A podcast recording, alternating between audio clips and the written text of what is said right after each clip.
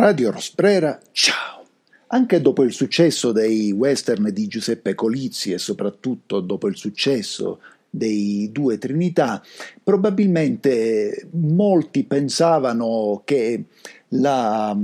la, coppia Bud Spencer e Terence Hill non sarebbe stata indissolubilmente codificata e probabilmente gli stessi Terence Hill e Bud Spencer non pensavano che la loro coppia sarebbe stata indissolubilmente codificata.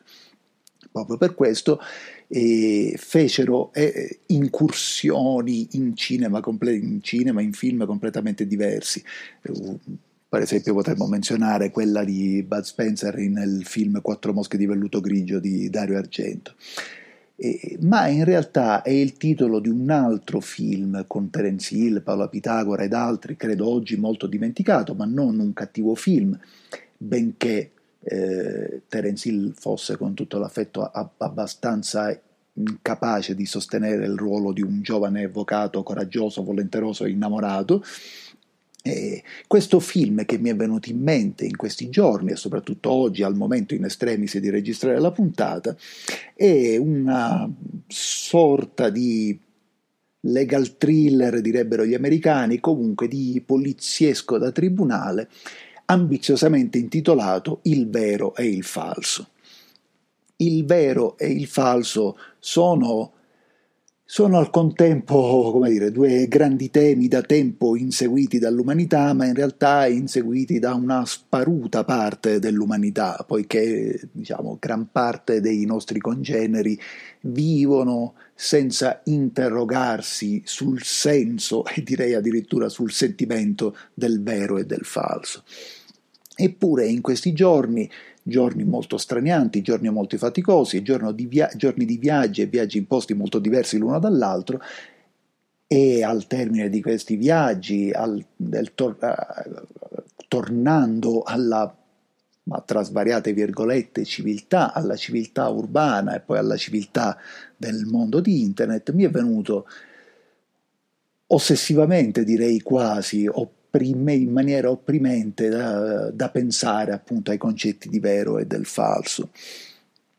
Per lavoro, infatti, sono stato eh, alcuni giorni in, una, in, un'area tropicale della Bolivia che insomma, per il pubblico europeo si potrebbe sintetizzare come limitare della foresta amazzonica. In realtà è un paesaggio che per diversi versi che ora enumereremo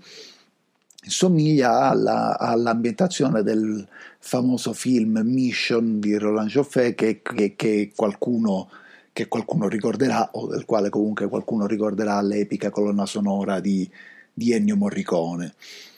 Ecco, perché? Perché appunto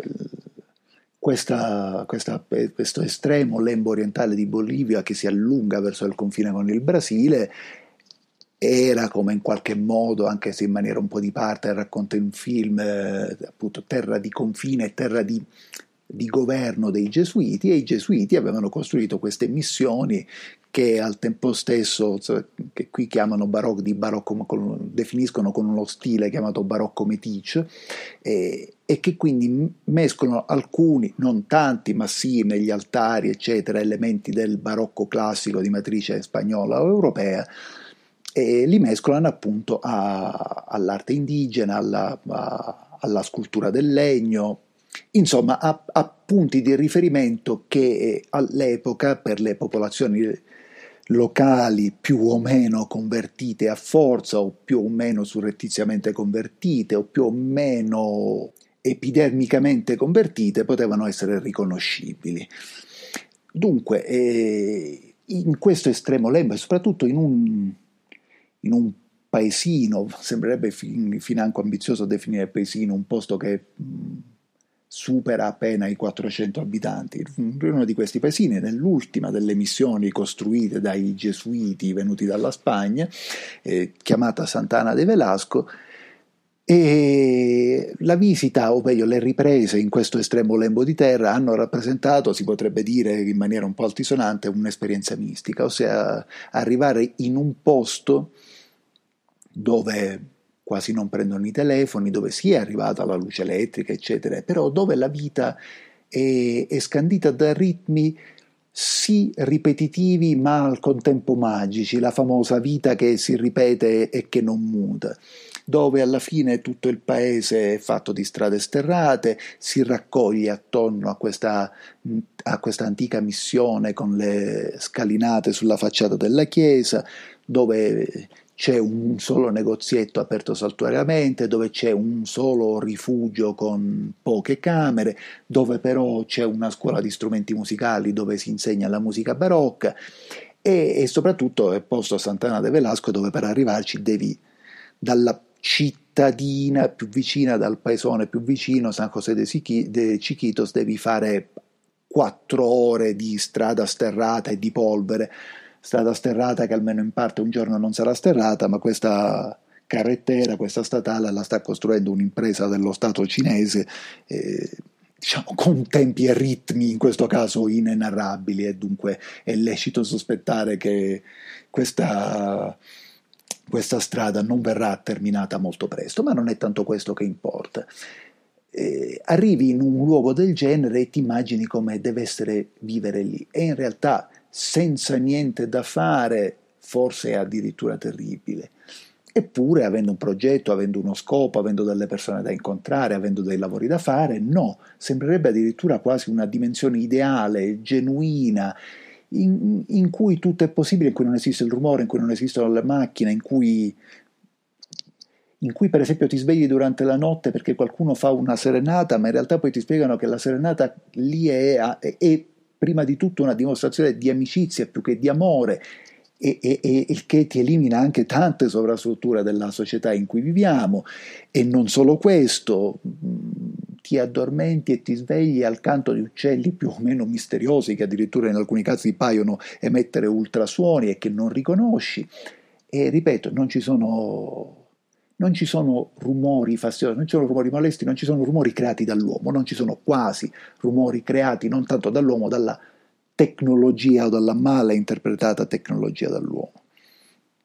Ti affascina eppure ti dici non riuscirei a vivere qui. Ma 24 ore dopo, quando arrivi in questo caso alla porta di Santa Cruz della Sierra, una bizzarra città che ha pure i suoi elementi di fascino, ma che un po' non ce ne vogliono i nostri ascoltatori milanesi, ma è un, per, con le dovute proporzioni e per quanto il parallelismo possa sembrare azzardato, eh, ha molti punti in comune con Milano perché vive di un, di un cortocircuito fra capitalismo e provincialismo, ossia è la città che il motore economico del paese, ma in realtà tessuto, la gran parte del tessuto sociale è rimasta altamente provinciale. Del resto, a differenza di Milano, Santa Cruz ha molta meno storia. Se, se uno guarda, guarda le, legge le enciclopedie degli anni 60, anche in Europa, Santa Cruz è una città di 78.000 abitanti che ora ne ha più o meno 3 milioni, quindi si è ingrandita a dismisura in parte anche attorno al riciclaggio di denaro, al, al rappresentanti della, dei cartelli della droga, un'economia crescente, eccetera, eccetera. Torni a Santa Cruz, vedi questa tonteria, questa stupidaggine, questa imbecillità del traffico, questa imbecillità di una città che tende ad imitare un modello che non raggiungerà mai e, e ti chiedi perché tutto questo e ancora di più quando poi arrivi alla base e finalmente hai un po' di tempo libero, stai scaricando il materiale che hai filmato, eccetera, e, e cominci a navigare un poco su Facebook, a maggior ragione ti, ti chiedi perché tutto questo. Giungono notizie dall'Italia di, dell'ennesima manifestazione demonizzata contro il Green Pass nel corso di questa manifestazione sarebbe successo che alcuni, o meglio è successo che alcuni individui esagitati, spontaneamente esagitati, ad arte esagitati, rappresentanti di una ultra minoranza di estrema destra oppure mandati lì apposta, hanno danneggiato la sede romana della CGL. Personalmente hanno fatto bene perché come dire, i traditori vanno puniti, ma questo diciamo può essere arginata nel, nel campo delle opinioni appunto strettamente personali. Ma ovviamente questi, questi eventi vengono usati per, eh, per raccontare le cose in un modo diverso, per negare l'aberrazione. Ecco, io non ripeterò le, le parole del professor Giorgio Agamben, che comunque chiunque può facilmente trovare su YouTube o comunque su internet. Parole del professor Giorgio Agamben che non solo si riferiscono a un suo intervento che ha destato un certo scandalo di qualche tempo fa, ma che si riferiscono a una udizio, audizione telematica in Senato di qualche giorno fa invece del 7 ottobre. E sono 7, 7 ottobre e 7 minuti, ascoltarli spiega tante cose e, e forse tutti noi abbiamo, abbiamo, bisogno di riflettere, per avete questa trasmissione forse fino alla nausea, non smettiamo di farlo, però abbiamo bisogno di riflettere sulla deriva di questa società del controllo eh, verso la quale andiamo e, e di, a partire dal fatto che, che questo passaporto verde non ha niente a che fare con la malattia, e, e, come dice Agamben, in realtà la malattia non è neanche una scusa per avere il passaporto verde, in realtà il passaporto verde è una scusa per la malattia in qualche modo. Ma appunto è inutile che io rubi le parole al professor Agamben, invito tutti ad ascoltarlo e, e anche a riflettere sui tanti cortocircuiti sui quali non abbiamo riflettuto e in questo devo dire, diciamo, nell'area geografica che appunto è, è sede di questa radio, da sempre non si riflette, cioè su questo enorme cortocircuito fra capitalismo e provincialismo. Sul, sul sito internet del supplemento femminile della Repubblica